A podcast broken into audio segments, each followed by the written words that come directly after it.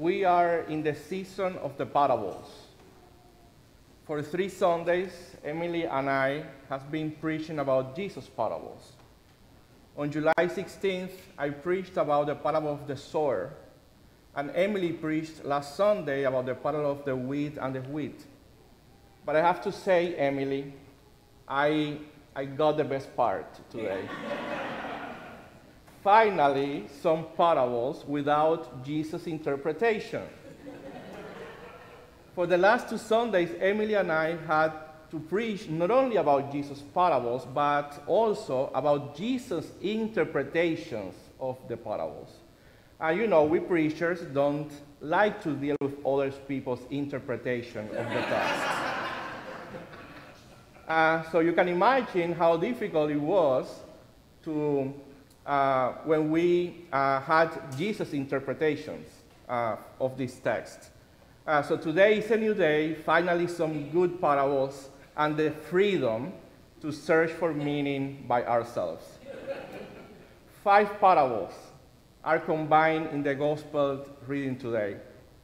Bible scholars call them the parables of the kingdom because all of them recreate core values of God's kingdom using simple and approachable images. Little seeds, yeast, a hidden treasure, a merchant searching for fine pearls, and a net thrown into the sea. Theodore Wardlaw frames these parables as stories of things that are hidden. The treasure hidden in a field, a fine pearl hidden amid ordinary pearls, the nets full of fish in which the good fish are hidden amid the rest of the catch, the yeast hidden with the three measures of flour, and the mustard seed. We tend to think about the mustard seed as a symbol of growth, but mustard seeds were hidden too in biblical times, lying, lying undetected in a big sack of some other kinds of seed. Mustard seeds are thrown in the soil in the same handful as, as the other, more dominant seed. No one suspects for an instant that any plant other than the one that is planted will sprout and grow up.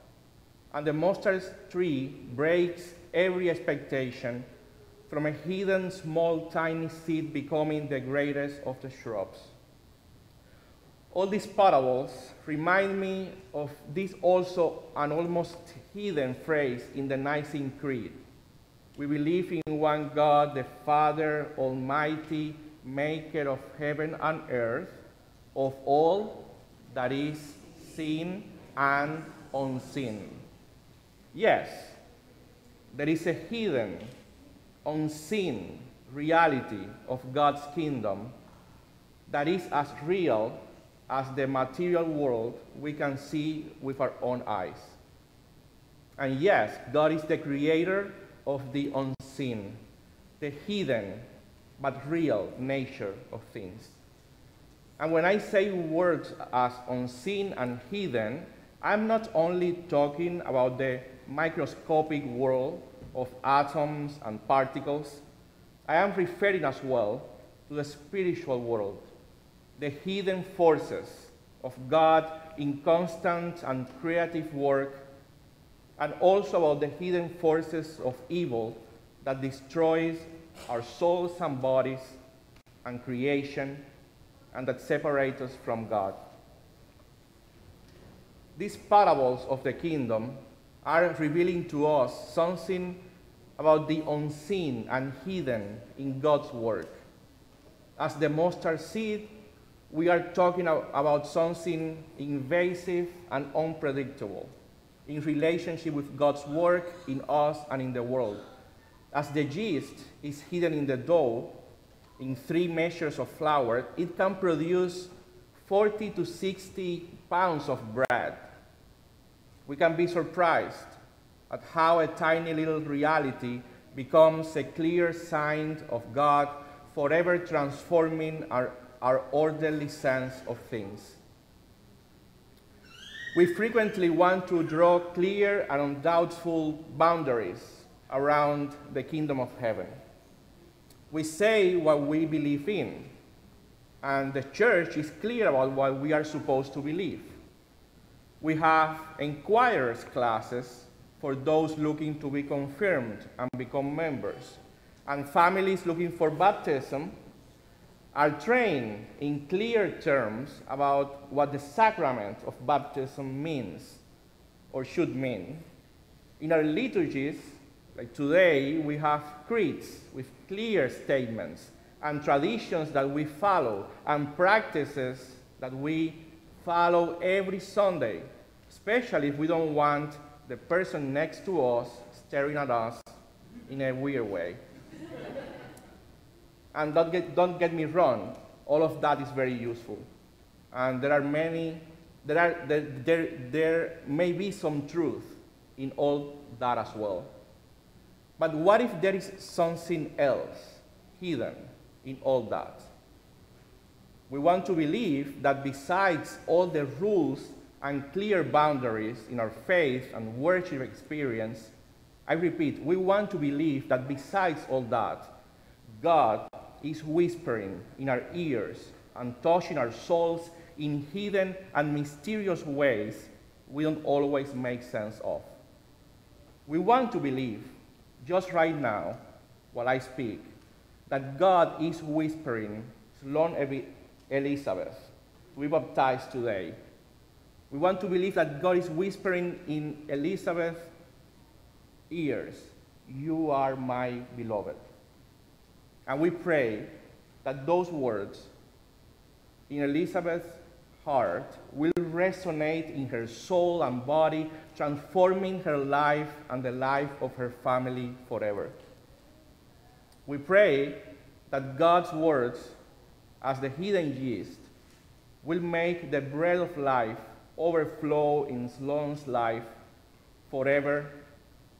We pray, as the Apostle Paul said, that neither death nor life, nor angels, nor rulers, nor things present, nor things to come, nor powers, nor height, nor depth, nor anything else in all creation will be able to separate us from the love of God in Christ Jesus our Lord.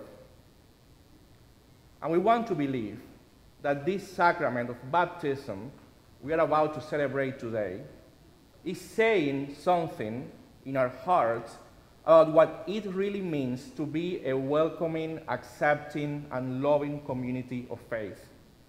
We want to believe that in the hidden parts of our hearts, God is repeating the same words God said to Sloan Elizabeth You, my people, you, you are God's beloved. I rejoice in you. I hope we want to be like the merchant who seeks and finds until he stops looking. He was looking for pearls, but he found what he was not seeking. Not fine pearls, but the pearl. And then something changes in him, because without pearls or goods to trade, he's not a merchant anymore. He's just a different person. He's a new person something fundamentally changes in him. He's no longer what he was. He want, we want to believe that as this merchant, we also can't stop looking for the shiny little pearls of this world, the insatiable desires, and the unfulfilled hunger for more, so we can discover the finest of the pearls and the one that can really transform the core of who we are. Hidden within what we see so clearly, God's kingdom is subversive and grows up in unexpected ways until what we thought we knew is transformed and redeemed by our surprising God. In the meantime, let's clear our spiritual eyes and ears to the hidden and small signs of God's work in our lives and in the world. Because maybe, maybe God is transforming something around us, in us, or through us. As our children in godly play, I wonder, I wonder where we are in these parables today. Are we the woman, making possible the abundance of God's kingdom through small and daily actions? Or maybe we are the merchant, letting behind wanting for more to rejoice in the one finest pearl. Who are we? Maybe the mustard seed, providing shelter for creatures around us. Let, let, let God's kingdom be present around us, in us, through us. Amen.